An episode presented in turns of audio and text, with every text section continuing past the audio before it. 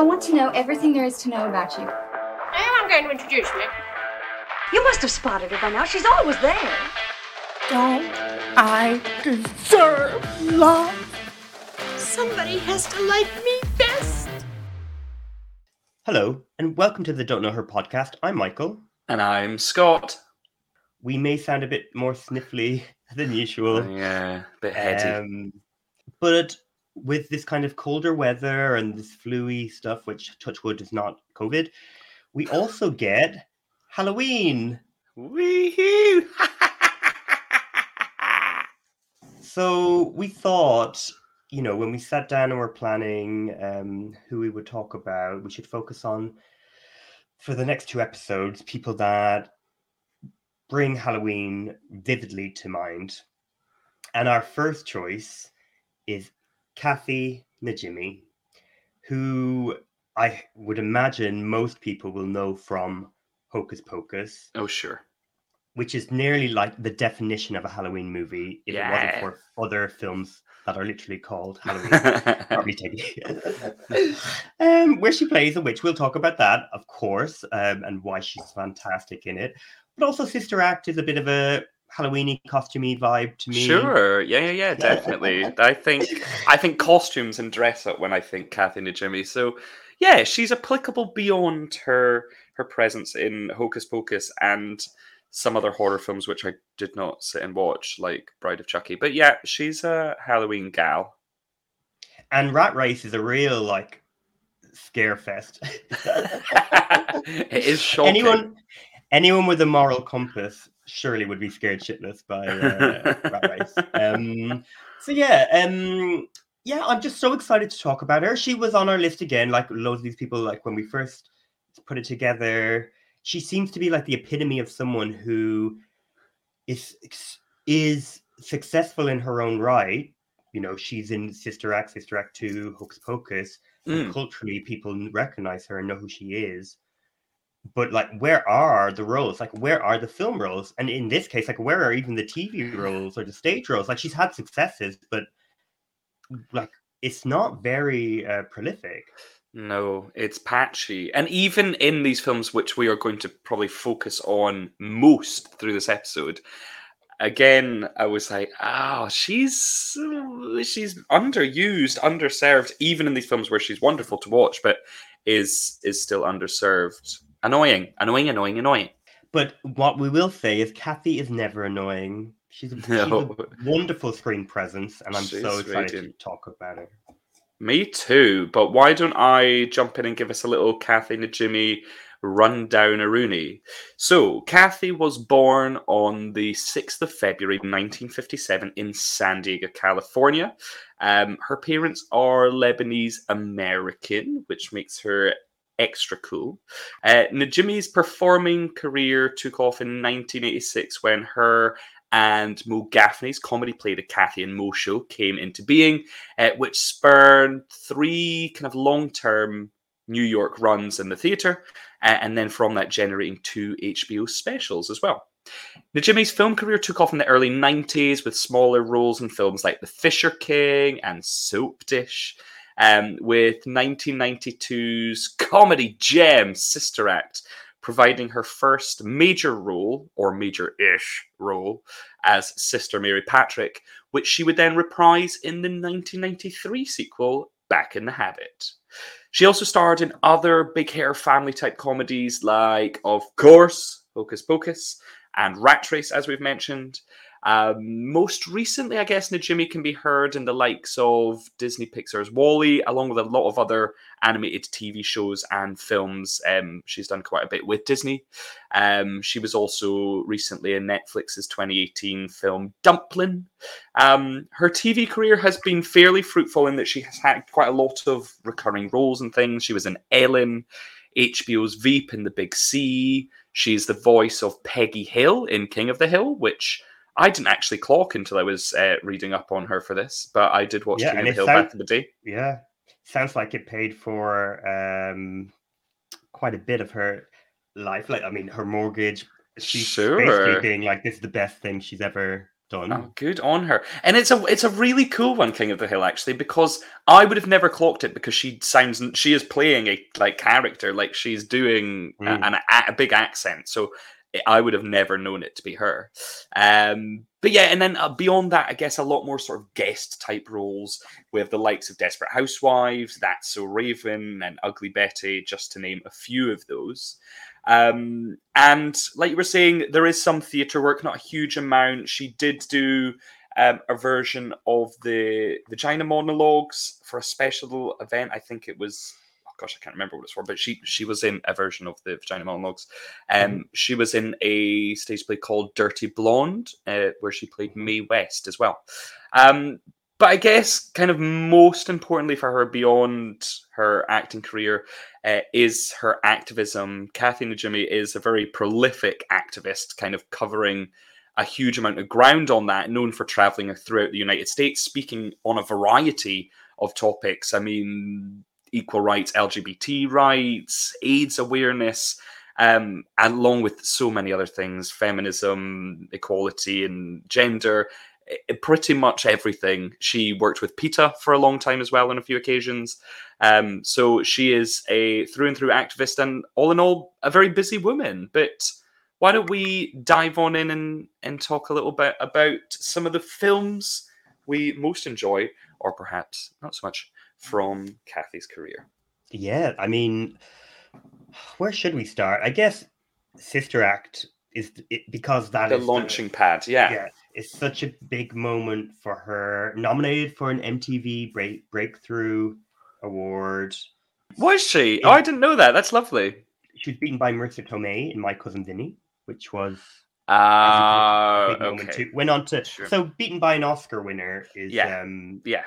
Um as well as nominated against Halle Berry in Boomerang, Whitney Houston in The Bodyguard, and Rosie O'Donnell in A League of Their Own. So that is a five sum that I'd love to be partying with. I was going to say in bed with. I'm not sure that's appropriate. Um, dance with, Maybe do anything for with. some light chit chat. for light chit chat, uh, pillow talk. Um, she's just wonderful, and sis, sis. Well, let's talk about Sister Act, the first one. Like, it's such, it's like it's such a good film. Like, I just am so taken by it. Yeah, it's a great just the setup of it, like it this. You know, it was written and developed for Bette Midler. So Whoopi Goldberg, despite not being like the best singer, it doesn't matter. Like it really does not matter. Like it clearly was written for someone that can belt a number, and Whoopi cannot in the same way as a Bette Midler. But Whoopi has so much charisma in this role, and that the whole structure is really her versus tradition, which is Maggie Smith. So it's Maggie Smith versus Whoopi Goldberg, and then you have these, these delightful, like supporting performances, including Kathy Najimy, who is just always chirpy and like cynical Whoopi Goldberg is um, as Sister Mary Clarence is just like, what is going on? Are you always this cheerful? Am I? All right, I am. I know it. I can't help it. I've always been upbeat, optimistic, perky. Even as a child, my mother used to say, That girl is pure sunshine. She'll either grow up to be a nun or a stewardess. Coffee? Oh, it's it's such a time, and uh, I, I I would be shocked if anyone said they didn't love or at least really really like Sister Act. It's just it's just yeah, so much fun. It's such a good time, and she's having a great time. They're all having a great time. I can't imagine it wasn't an absolute hoot to work on as well.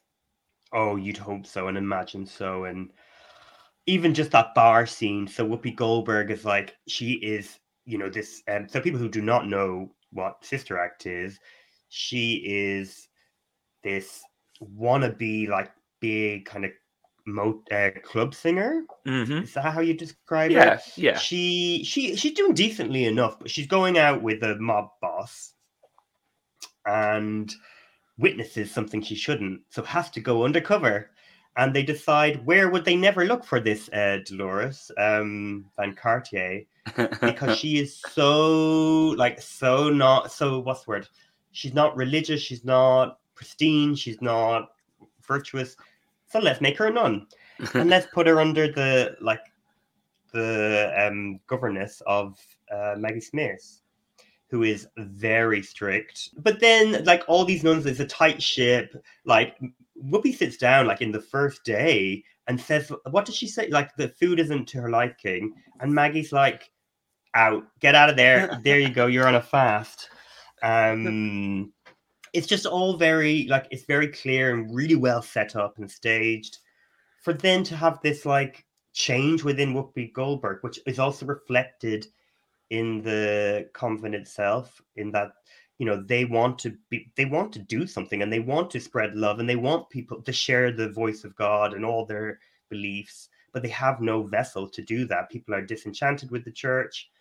So Whoopi teaches them music and they get to sing these great songs like that i that is how like and why i guess Sister Act really resonates with people like i will follow him becoming Yeah. a gospel song my Yeah. guy turning into my god all these wonderful songs um that they do and whoopi in kind of in exchange kind of learns that what what is the meaning of life like maybe going out with the gangster boss wasn't the best thing to be doing it's just lovely.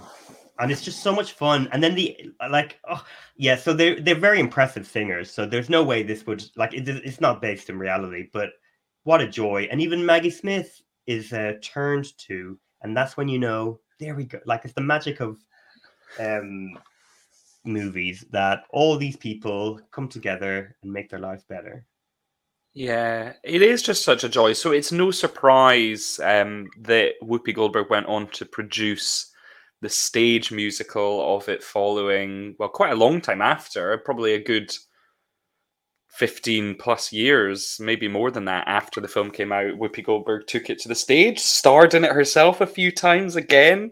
Um, which is just lovely, but it is just so much fun. Kathy Najimy is is such a joy in this. Um, she's she's got a real sort of bashful, boisterous sweetness. It's just really irresistible. Oh, she's just such a ball of energy. Kathy Najimy always in sort of these the most prolific films that we're going to talk about there is a real cartoonishness and they really exploit this sort of cartoonish sensibility she has and this is no exception here it is very broad but in this case it's just filled with such love. You can just tell that ah, she's bringing such decency to this character. It's lovely. It's so endearing. It's just the most endearing thing. Uh, and i'm not surprised that she won. I think it was an american comedy award for it for best or funniest supporting actress. Um she she brings so much to this um and complements the, the cast very well. I mean the cast here is great but she she brings a a, a lovely light charm Yeah. And I and I will say so the sequel which I had not watched since I was a kid um and rewatched for this the sequel Whoopi brings all of that again to this sequel yes yes and the sequel has so much going for it much more nearly than the first one in terms of Mm. the music and so you know the second one um starts with deloris as a success now as her real self not as a nun. And the nuns now working in a school ask her to come and help come back. Um and for no real reason she says yes. Maggie does give her like a heartfelt speech and all this but it, it- this is where this is this is the structure of the film is a bit or the exposition of this is just not very well developed um and then whoopi's kind of lost and then it's supposed to be like a surprise that she's going to turn this class into like these this these great musical performers and go and kind of do the same as the first one yeah and bring them to a competition. But God, like, but, and this is a huge but, and why, like, my heart, like, literally nearly sings with the film. What the, you know, this, this is a basically deprived area. It's like urban city, like all these kids, like, you have, like, Lauryn Hill's in there, Jennifer Love Hewitt. You're one from Can, um, from the Brady Bunch movie who's in love with Marsha. I forget her name um anyway all these kind of these people who are disenchanted with the system and are about to be fucked over because um, James Corbin uh, is that his name? James Corbin Corden. That's why I'm saying the wrong. No, name. that's thingy. That's James Corden's the talk show host, in in it. No, but James, James, Coburn. Col- Thank God, James Corbin, Corden wasn't in it. This is it's my, he's in everything. Get step yeah, away. he would be if it was made now. He'd definitely be there. Well, if there's a Sister Act three, we'll be seeing James Corden. Um, sadly, um, sorry, James Coburn wants to sell the school. He wants to close it to make money for capitalism. He's already wealthy. He doesn't need any more money, but he doesn't give a fuck about these kids. And Whoopi comes in, and again, the nuns have all this passion for the kids, but she's able to like help them and support them. And there is something really moving and actually quite special for a film from 1993 about a black woman coming into this this scenario and making the making these young people's lives better. Yeah, and it's like the the the young cast in it are so talented. And also you know as much as a film from 93 would reflect that sort of inner city urban life uh, or society as well as it could. Like i'm trying to like can you imagine like the worst case scenario of that would be horrific. Yeah. and when you do get to get to see this cast like sing which it obviously includes like lauryn hill Yeah, she's it's- good in this. What a joy. Like, it's just so, so good. And there's a whole thing with Lauryn Hill. So, like, this was before Lauryn Hill became Lauryn Hill from the Fugees and herself. Yeah, But her mother's worried about her. She needs to get a proper job. And again, this was stuff we've seen again and again and again. But it's totally believable and doubly so for where uh, Lauryn Hill's from. Like, how many people, like, because the system are, is fucked over and the likelihood of succeeding in this structure is so low that they'll turn to something like uh, singing or all what's whatever. And um, the mother, played by Sheryl Lee Ralph, um, you know, we get to know a bit more about her than you might a stereotypical sort of mother, even though it is still not great. Um, and Lauryn Hill is able to, you know, in this kind of discussion, Lauryn Hill finds her voice, both in a literal and a metaphorical sense. And I don't know, there's just wonderful. There was a scene with these like three black women in it, and I was like, oh, this is this is just this is still surprising that this would happen in a mainstream Hollywood movie. yeah. I- well, exactly that. I think that's it's both the the film's um, strength and weakness. I think it's fairly uninspired, but I do like the the flipping of it. I mean, this essentially is a white savior movie, but because you have a black character, Whoopi Goldberg, at the helm of it, it, it takes that away, and and then it's you know far more palatable than it would have been otherwise. But I say uninspired in that it does still follow those very trodden uh, beats that that we have sort of seen many times before. It is there are there are real delights in it, and it's a delight to kind of be back with these characters anyway, Kathy included, even though she's she's not there nearly as as much as we got in the first one. Um, but it, I, I don't know. I guess it leans more into sentimentality and loses loses where its strength was in the humor and delightfulness of the first one. I think it's a bit schmaltzier the second time round. For sure. And it doesn't really like this could have been a movie starring Whoopi Goldberg becoming a teacher. It, it did not need the nuns. It did not need the sister act thing. That's What I would- true. and and the when they try and utilize the cast in a similar way, like Kathy Najimy is used as kind of sometimes as like a, a bit of a laugh, but it doesn't always doesn't it just doesn't work the same way because they're they're sidelined. Now it does work, and I did find it hilarious rewatching it about Kathy being a sex education teacher, like a nun teaching kids about sex to me is is wonderful and she delivers that sequence very well. Hmm Today we're going to learn a valuable lesson and maybe have a little fun doing it. The topic for today promiscuity. Promiscuity. Who can tell me what that means? Sandra. Sandra, Sandra, I know you have a question burning inside there. You can't answer any questions about sex. Oh, don't be so sure. You don't have to bite the donut to know it's sweet. but yeah, it's overall it's it's just a bit. I, I so I hear what, exactly what you're saying, but I guess my like, and I I swoon for the sentiment. I also swoon that Yeah, they have good. taken whoever, like the director, um, Bill, who is Bill Bill Duke, an African American man.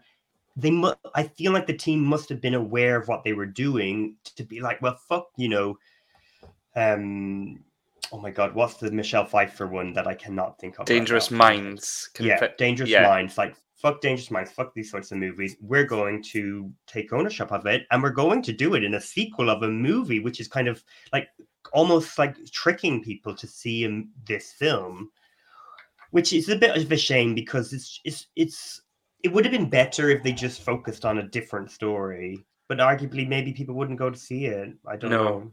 It's a good point, and yeah, I guess there's all these rumblings of the third one. But I mean, well, Kathy Najimy's tied to a lot of r- rumbling sequels that seem to have been around for a long time. But uh, You mean the Wedding Planner too? the we- of course, the Wedding Planner too. Um, that's, Ben that's only Affleck. Oh my god, Ben Affleck and Jennifer Lopez should come back, Oh and then Matthew McConaughey's like, "What?" And it'll be about Ben Affleck being the wedding planner.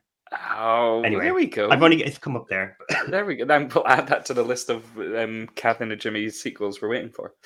Um, yeah, it's good. To, it's, it is good to be back with them. It's good. They are a fun bunch. Whoopi Goldberg is incredibly charismatic in these films. Holy shit! So I mean, it's very easy to get swept up in it, regardless. Yes, so easy, and um, I just want to like shout out the two other people because I'm not sure we'll do episodes of them alone. But um, Wendy Makkena, who plays Sister Mary Robert, is wonderful. Um, it's Andrea Robinson is her singing voice, I should say, but she plays the like mousy one. Right. Um, and then Mary Wickes, who plays Sister Mary Lazarus, is amazing. I went Yeah, to rewatch so um. Now Voyager, the Bette Davis movie from like the 1940s, and there she was as a nurse to her um, Bette Davis mother. That's she also amazing. voices one of the gargoyles in Hunchback of Notre Dame. Mary Right. Wickes is amazing and deserves so much more praise. Maybe she is someone we'll do, but Yeah, it- that's a like- fun idea. if the trio the trio really like Kathy, Mary, and Wendy that are just such a delight, and in both of them as much as they can be in the second. But what a what a bunch! Yeah, Like, they so are well great. cast, so well cast. But it is Kathy that like lingers in my memory of it because her joy. She has such sheer Yeah. joy. She does. She really does. It is. It's the same for me. Beyond Whoopi, it is um, Kathy's. Yes, unforgettable. So unforgettable, shall we say? Like Hocus Pocus is like I don't know if it's like our generation or or or what, but it feels like Hocus Pocus is forever like a main staple of Halloween for like Oh, Western gosh. Western culture now. Yeah, big time, big time, and and a film which obviously vastly exceeded the initial expectations when they put it together. It's it's lived on triumphantly for for many. It will be one that is visited every single year by Yeah, like the, it's so strange when you you read and they're like, oh, it was a flop when it first came out, but now, like, yeah, I, you it is like as, as successful as any kind of family Halloween movie. Yeah, I mean, you could have called it based on that initial um, lack of success. You would suggest it as a cult movie, but it feels way beyond that. Even it, you, you almost can't call it a cult movie because the following for it is so large now. No, it also seems like an oxymoron to say like Disney cult Yeah, movie. but, Exactly, very good point. um, But no, what a delight! Like, so the Sanderson sisters, who who wouldn't want to join these this gang, Exactly. are witches that, um, in short, are brought back to life because a virgin lights a candle, and they need to sacrifice children to stay alive, stay youthful, and um, they have a great time doing it. And they are such a hoot. They are, you know, you can't really kill them. Only the sun sunrise will kill them. So it's amazing. It's great to see the kids, um, or kids. Oh my god! When I first saw it, they seemed so old, like the Oh, older ones. But now I watch it, I'm like, God, they're young. yeah. Um, but it's really great to see. The, more you watch it, like now, I laugh so hard at the lines of dialogue. Like one of the first lines the sisters have are when they're initially brought back, and um, I forget what Sarah Jessica Parker says. She's like, "Oh, we're sexy, we're whatever." Kathy Najimy says, We're young.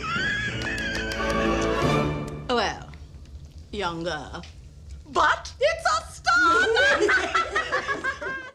and I'm like, oh, the older I get, the more this resonates. And I probably didn't clock it as much as a child. Um, it's great. Oh, it is, and I mean, just uh, Hocus Pocus comes just after Sister Act, in the same same year as Sister Act two as well, nineteen ninety three. So this was a big, big surging moment in the early nineties for her. But this is the one when I was talking about sort of caricature and, and how she's known. I think this is the most distilled and intense version of that. She's kind of gurning, and and it is it is wild. All of them are wild.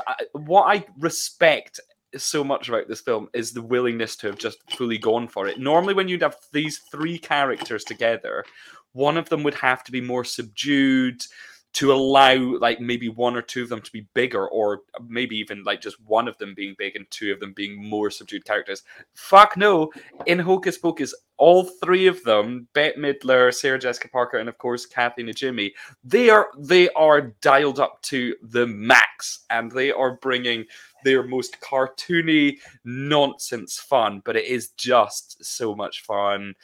Like immediately goofy, goofy, goofy, goofy. Kathy Najimy is doing it, and when you're trying to compete on those terms with Bette Midler, holy shit, that's a lot to go for. But heck, she by by giving it her all and then some she does. They're they are so much fun together, and uh, hats off to Sarah Jessica Parker for being a, an absolute blast in a way that we never see again. Really, exactly. Well, well, I'd argue the First Wives Club is also similar. oh, like, sure, um, good point, good point. But but but but uh, no, you're right. The, the three of those uh, actors complement each other so well. Like it's such a fun. It's just such a delight. Um, Yeah. I was reading in an interview, Kathy Najimy was talking about them like kind of being like drag queens, like being of like, sure, women, but yeah. extreme. Which, when watching it, you know, it again for this is like, Makes yeah, sense. like this makes total sense. It's also like as goofy and all this as it is and entertaining. You know, sh- Kathy in particular, she's sniffing children to kill. Like there are like you know, like she can sense the children being nearby, and they use the word sniff, and she's like she's like literally like sniffing the floor.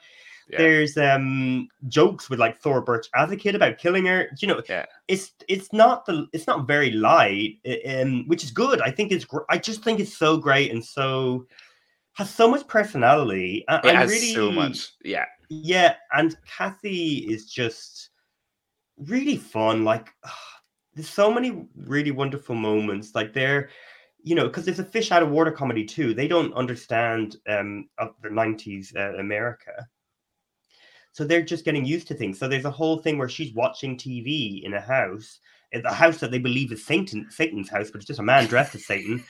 Um, and she's like watching ch- an advert with a child in a stroller, and it's just like her mind is blown. I just, and I love it. The the physical comedy is so so good.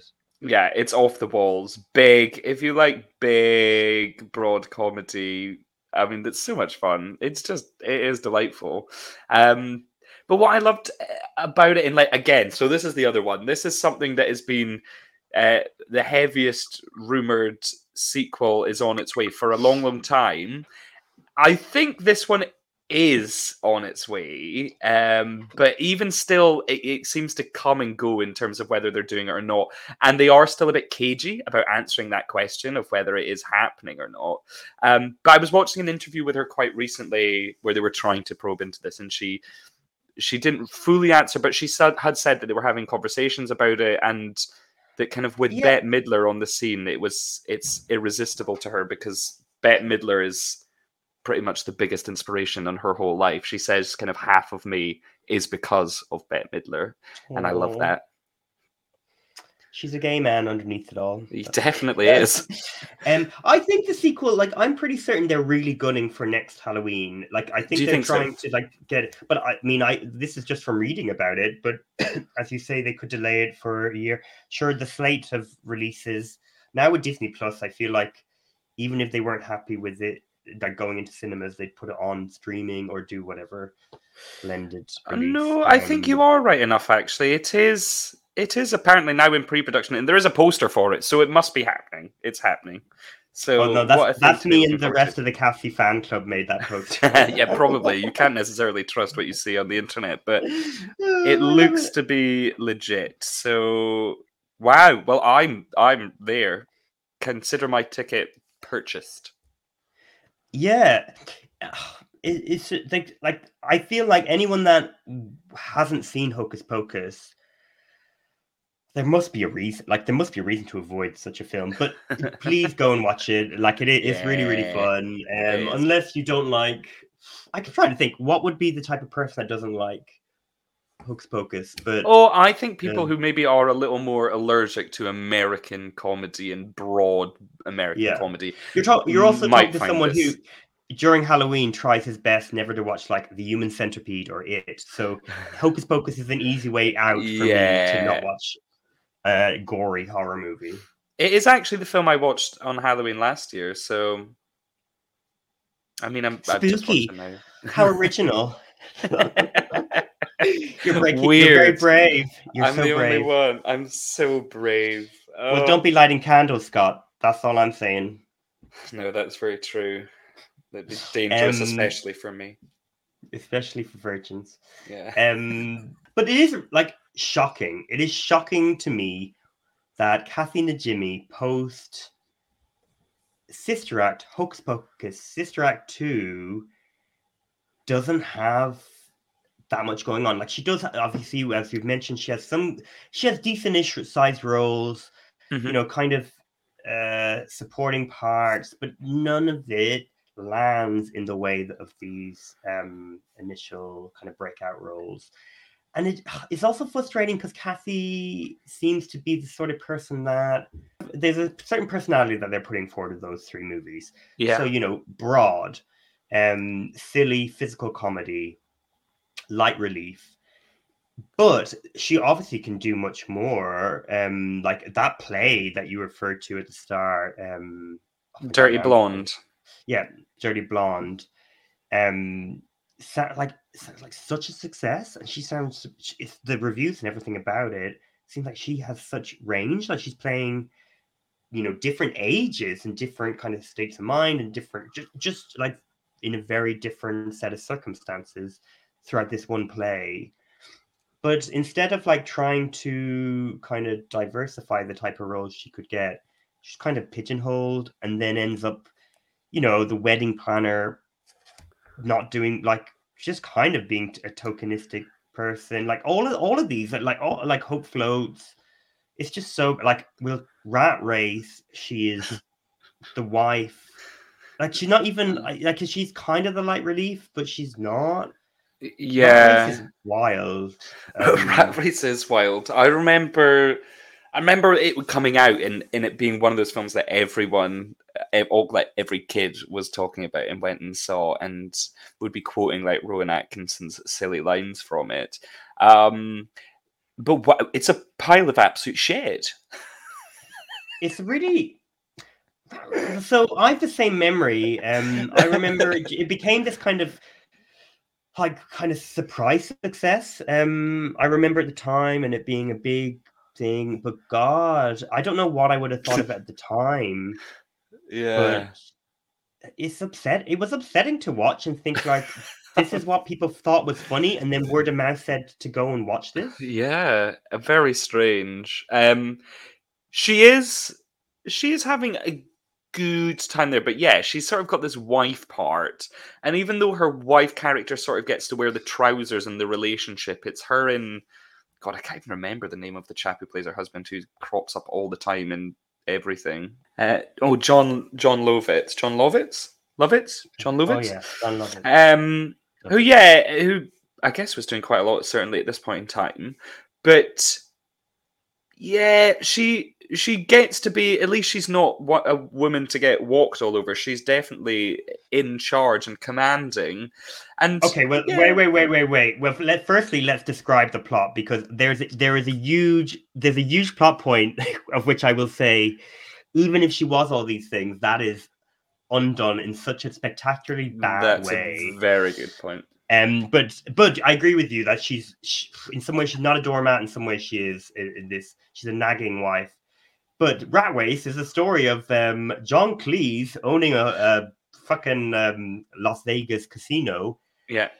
and saying getting all these like rich billionaires to bet on a group of people and who will be the first to get across the whatever United States to get a duffel bag full of uh, money. Is it two million dollars or something? Something like that. Kathy Najimy plays um, the wife, as you said, of um, Jon Lovitz. And it, Jon Lovitz is the character who knows about this uh, game. So he and he chooses not to tell his family, but his family Yeah. tag along. In itself, strange, um, absolutely strange. Um, and they go through a lot, and they talk a lot about being Jewish at the start of the film. So, like, we know that this is going to be important. And then she wants to go to a Barbie museum, is it? The daughter? Yeah. And um, it turns out to be a Nazi museum instead. Yeah. And full of uh, Replica- current day oh. Nazis. Yeah. Yeah, so there's lots of um, jokes or perceived jokes about um, Jewish people telling Nazis that they are not Jewish. You're leaving?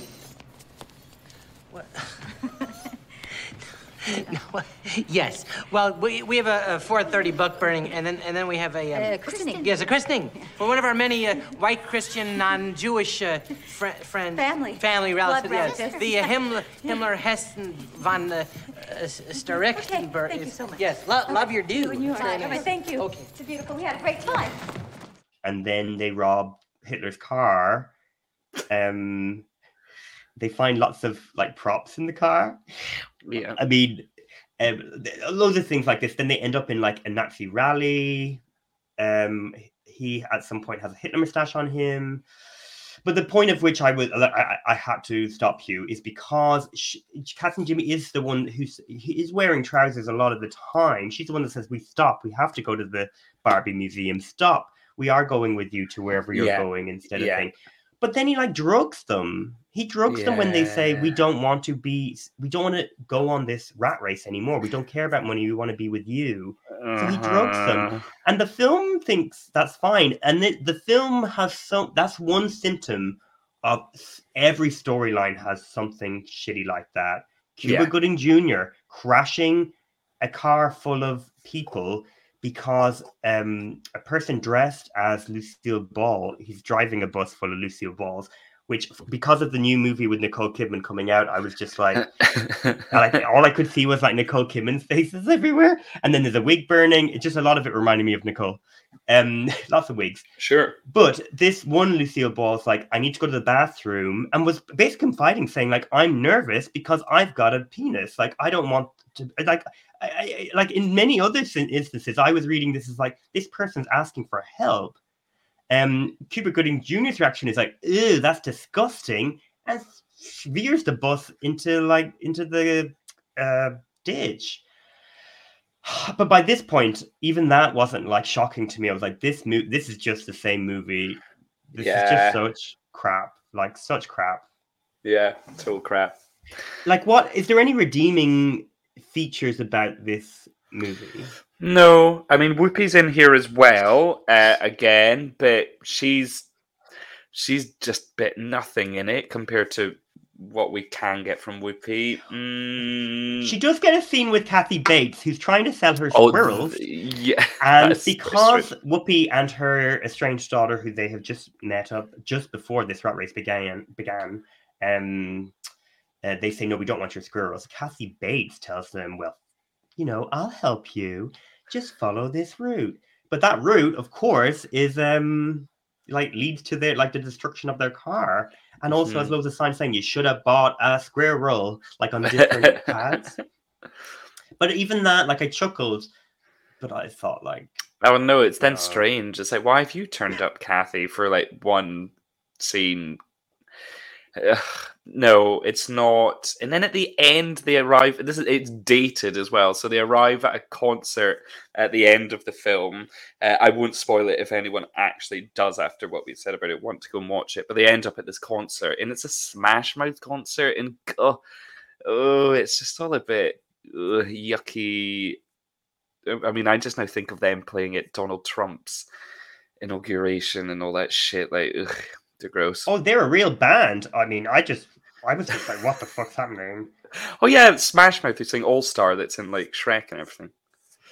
Oh, I mean, I think by that point I was so like it was still burned in my head. Rowan Atkinson trying to get a key from a baby's nappy, and Oh yeah. say, saying "I've got it, I've got it" in this weird Italian kind of accent. That I was like, I, I just don't, I just don't know how drunk someone would have to be to enjoy this and accept it as humor. Oh, I still can't Um, even imagine. It's so peculiarly unfunny. But I bet I laughed when I was twelve. Oh, I'm sure I must have as well. I think I specifically did laugh a lot at Rowan Atkinson in it. But that's where like internalized homophobia, sexism, and all that came from too. Like comes from that sort of culture. So this is why maybe I'm so harsh in it now. Yeah, no, that's fair enough. Um, would not recommend. But it is like she hasn't done like Rat Race. Like the you know it's not even worth talking about Rat Race really for Najimy. But then it's not. There's not many other things worth talking about. Like Dumpling, no. she comes in as a parent of one of the kids involved in the beauty pageant, and she's trying to stop the kid from taking part in it, but then realizes that's a, you know, I have to let my daughter do her thing. And even though she is a bigger girl in a beauty pageant that prioritizes um, skinny young white uh, blonde women, um, she deserves a chance too, and she's getting joy out of it. But even in that, she's not. It's, it's the focus isn't on her. Um, you've got like Ginger Minj, the drag queen, right beside her. You've got Jennifer Aniston on stage. You've got Danielle MacDonald, who is amazing as Dumpling, enjoying uh, Dolly Parton. Like it, you know, Kathy Najimy's kind of sidelined even more so than than usual. So I don't know. Like I don't know. I don't really know what happened with her career. I, th- you I- know, I was laughing about King of the Hill, but maybe you know, grand. Like if I had a job that was comfortable, paid well, you know, why would I not? And and she's not. She doesn't look like your average female movie star of the '90s, which I'm sure must have counted her out of movies quickly.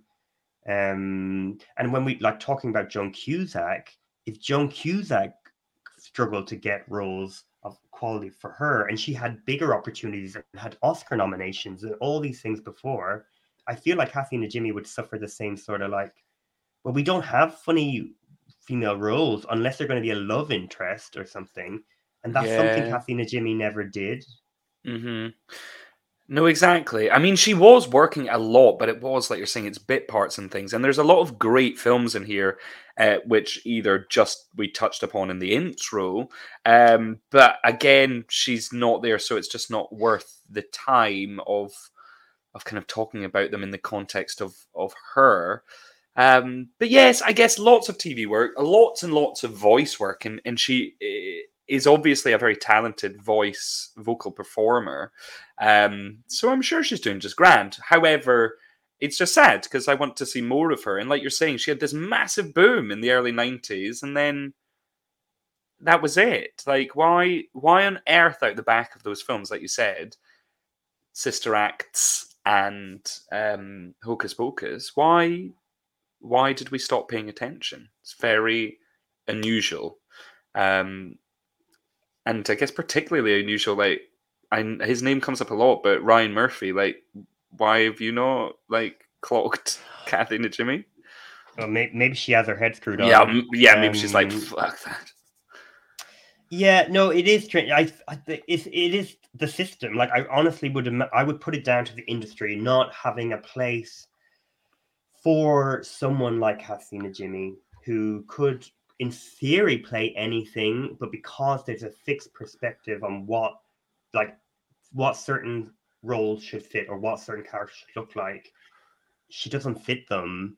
Yeah. Um, and it's really frustrating um, Mhm. because there's no doubt she could do a lot more. Um, and I hope, I kind of hope that something will happen. You know, she's in her 60s now. Yeah. Um, who knows? Um, hopefully, I- Ryan Murphy keeps his dirty mitts off her. True, but it is surprising given a lot of things that that, that hasn't happened. But yeah, I think the right thing will turn up for her and utilize her because she's like different now. And I guess we can go on to this when we talk about future. Um, but there is, she's got a different energy now than when she kind of was at that peak in, say, like the early 90s or whatever. And I think it could be used really well. But don't want to leap ahead too much. In the meantime, is it time for time for a fun time? Yes, it is time for fun time, playtime, whatever you want to call it.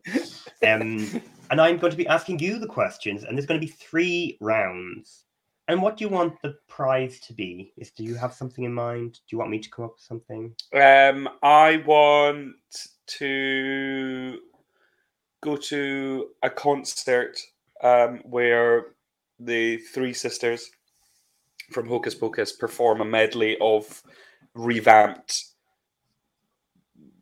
hits, like "I Put a Spell on You," That sounds terrific. Like they could do levitating, and Get it? Yeah. Oh, oh, wow. Okay, that would be great. like the Dua Lipa. Yeah, yeah, Dua yeah. Lipa, Sorry. You know, it just came off my head. I don't know. There's probably loads of. Yeah, there's so much songs. ways we could do it. So they sing witchy hits. Um, Um, at, a, I would like quite an intimate venue, um, maybe like a theater type space. Be a good time. Um, and what I could want. come in for like a little part of it and do like a gospel witchy song. Yeah, she's welcome. Which, to be honest, any gospel song or Bible song is witchy, maybe. Um, says the atheist. Okay, so are you ready? Speaking of which, round one is really quite. Uh, it's a good segue into this. It's called "I Put a Spell on You." You put emphasis on you. Was that you saying Hugh or something? No, How you would normally say it. between you or you. I would say the same. Um, sorry to use around the world. Um, no. So I want you to name four or more people who have covered "I Put a Spell on You" officially. Oh, okay. I put a spell on you. Um, Sonique. Thank God. That's the only reason we're doing this podcast is to talk about Sonique and try and get her career off the ground again. Sonique, who is this big moment in kind of Oh, British Irish culture for a bit. And that's what. uh, is that that's pretty much all you want me to say? Otherwise, um, Creedence Clearwater Revival did it. Um, who else? Um, of course. Oh, who was it who most famously did it? Um, well, Nina Simone did it. Yeah. Um, Who else? Who's the original? Um, the original's like a famous jazz musician. Who is it? Um, I put a spell on you. It's not like Fats Dominoes. No. Mm, gosh, it has been done a lot. Well, them, they've done it. So, Bette Midler. Um, But sadly, it's not available like on Spotify and stuff. it's what? mad. Not available. That's You just- insane. I have to, you know, it's hard for me. I have to go from Spotify to my YouTube app if I need to listen to it. Very, very annoying. So you still have one more to Um, go, and you haven't got the original person yet. Who was the original? Original, original, original. Screaming Jay Hawkins? No. Yeah, Screaming Jay Hawkins. That. So yeah, I'm so impressed. Yeah, But I can't. Okay, there is loads. four. I bet like Billie Holiday and stuff did it too. yeah, yeah, yeah. And then Annie Lennox recently, Marilyn Manson. Oh, of course, on the Nostalgia album. Yes. Yeah, so it's a really, I mean, it's a great song um, to cover. Uh, so you passed with flying colors um, that round. And again, Sonique, if you're listening, you do have fans out there. We're waiting. No, she's released a new album recently. She's still making loads of music. Oh, I she think doesn't she need is our help. touring. Yeah, I think she literally is touring. So we should probably look into going. Yeah, and people should buy. That should be the prize. You and Kathy Najimy get to go watch Cindy. to a Cine concert. Brilliant. Um. Okay. Second round. Sequel or not?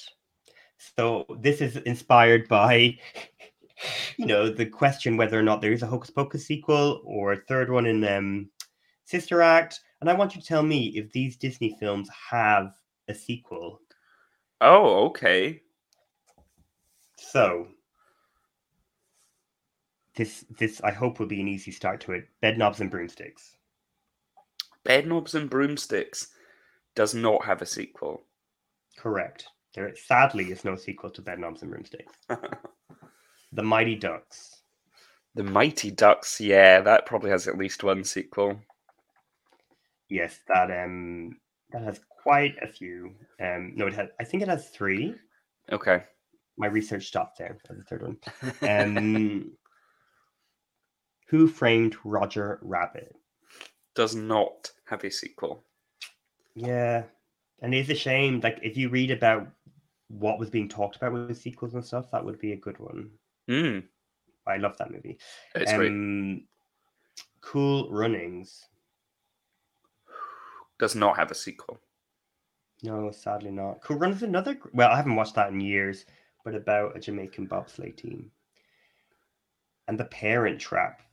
Either the Hayley Mills version with Maureen Oh, O'Hara sure. or Lindsay Lohan. So any sequel to any of those. Either No, no sequel. They were just Oh one piece. B B B B B. You've done really well there. Yeah, correct. That was easy. Easy. I was yeah. Okay. So third third round, final round. Stage to screen. Do they exist? Oh, this one So trips me up normally more. Okay. So Women on the verge of a nervous breakdown. Did go to stage. I don't I don't know if I don't know if I um I can agree because it was so bad. I'm not sure that was Was that the like that- the, the London version with like I don't know who was in Tamsin like Greig, Tamsin Greig? Greig. Yeah, yeah, yeah, yeah. So when you think Spanish, do you think do you think Tamsin Greig? Grieg? Oh, I'm not sure anyone does. Yeah, always. She she's the first person that comes to my Um, mind when I think Spanish melodrama. Um, Gone with the Wind. Gone with the Wind. Oh, that's interesting. Um, I don't think so, but I mean, I'd imagine that would be strange for there not to be something, but not that I'm aware of. So, Gone with the Wind was a West End musical in 2008, directed by Trevor Nunn, probably most famous for Cats, with Darius. I don't actually know if we Danesh did he was he not just Darius? yeah. That's why my mind went blank. I was like, oh my god, is he just Darius? And he played Rhett Butler. Darius is a big um kind of uh, like what what was he? A big a big um Well, he was he was in one of the TV shows, show. Pop Idol or Pop, Idol, whatever, and he had maybe like one hit, maybe two hits. Scottish. was it called like colorblind? Colorblind. Blindness? colorblind? Um okay, You next. told So you- it feels so good, something like that. Oh, I said it would be so. Okay. Oh yeah, okay, that rings a bell. And the night when I close my eyes, you're colorblind. Yeah. Okay. So one right, one not right. The Godfather. Oh. No.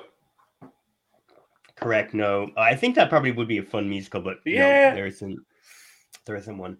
Um, All About Eve. Yes.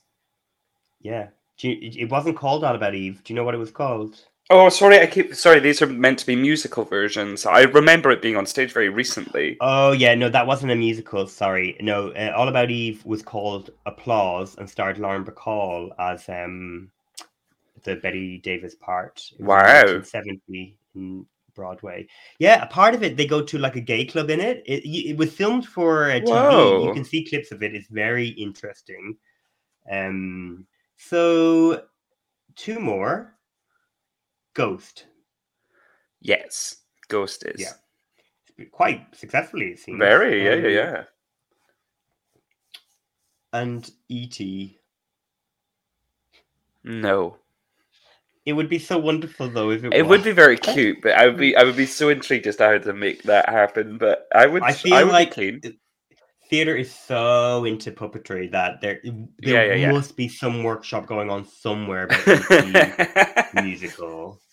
I hope so. Um, and just say because I feel I think the the um Sister Act musical stage musical touring like the UK and Ireland, and it is so good. Like I can I love that show. It is good. Um, I saw it when it was touring years ago with uh, Cynthia Erivo as um, wow! oh, that's so cool. and she, she, like obviously pre um uh, like the color purple musical a stage musical and harriet and widows the movies and things like that but she was so good it's just such a fun musical and so joyous so Yeah.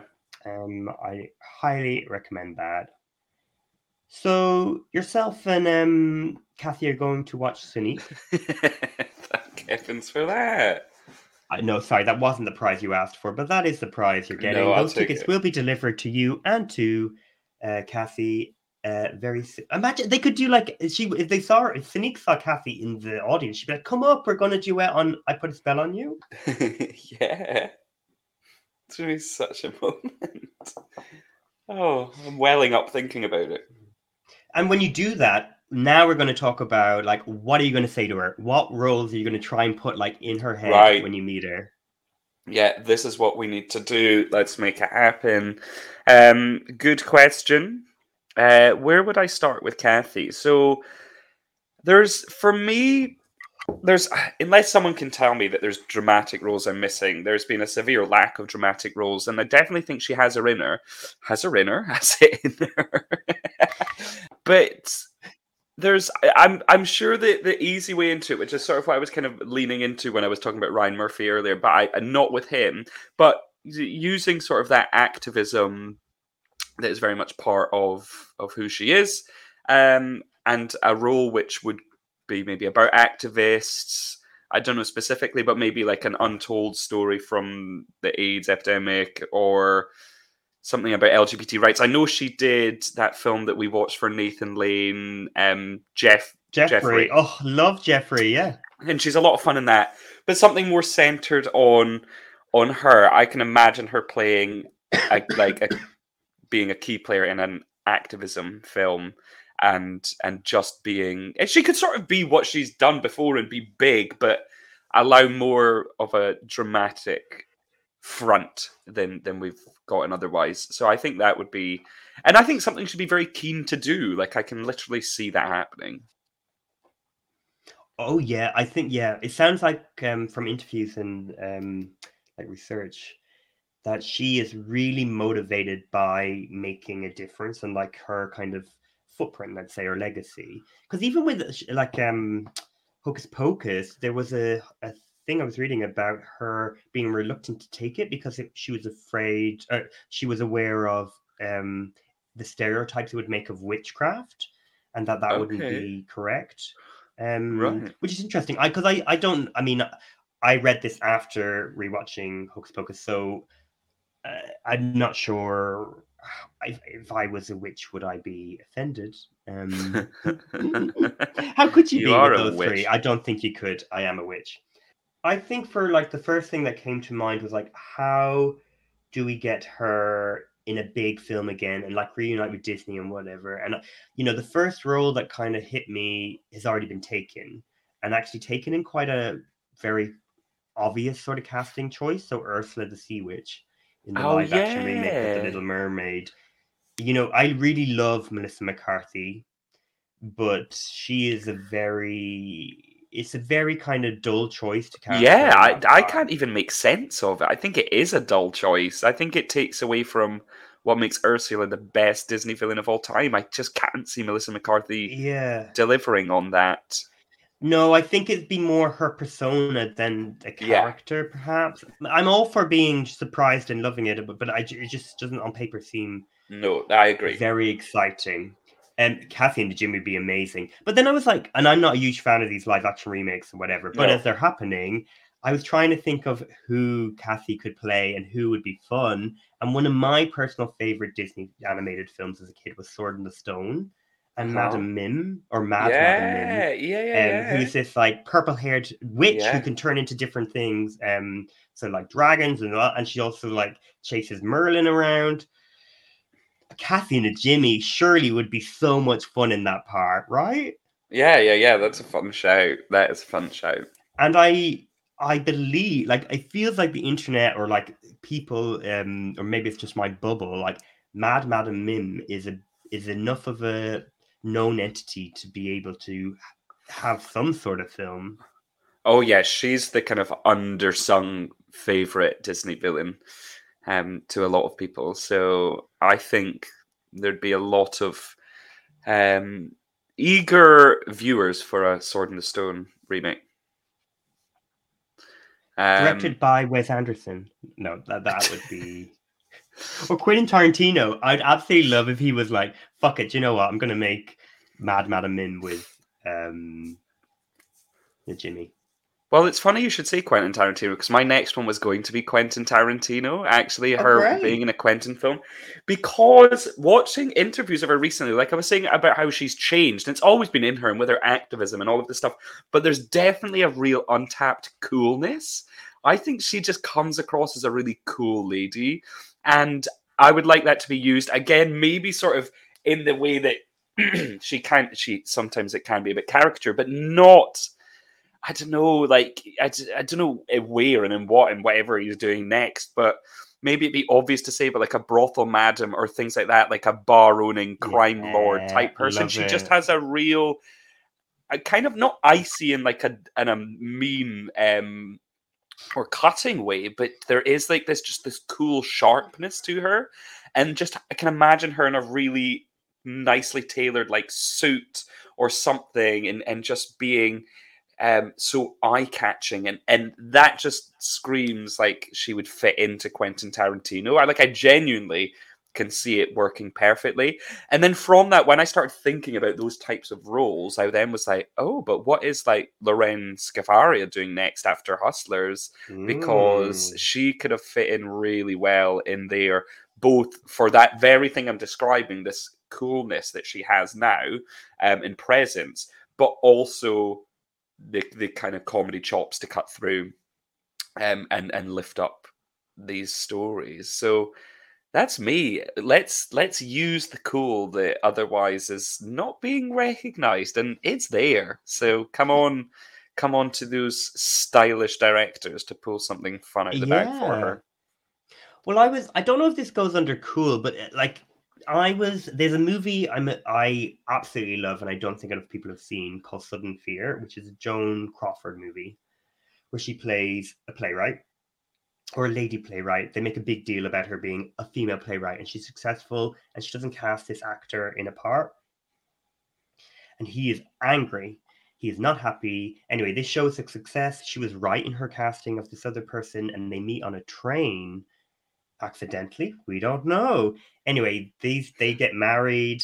Then this other woman, played by um, I should say that man's Jack Palance, and the oth- this woman, new woman, turns up, um, played by um, Gloria Grahame, and sh- she has an interest in Joan Crawford's new man, and she gets suspicious.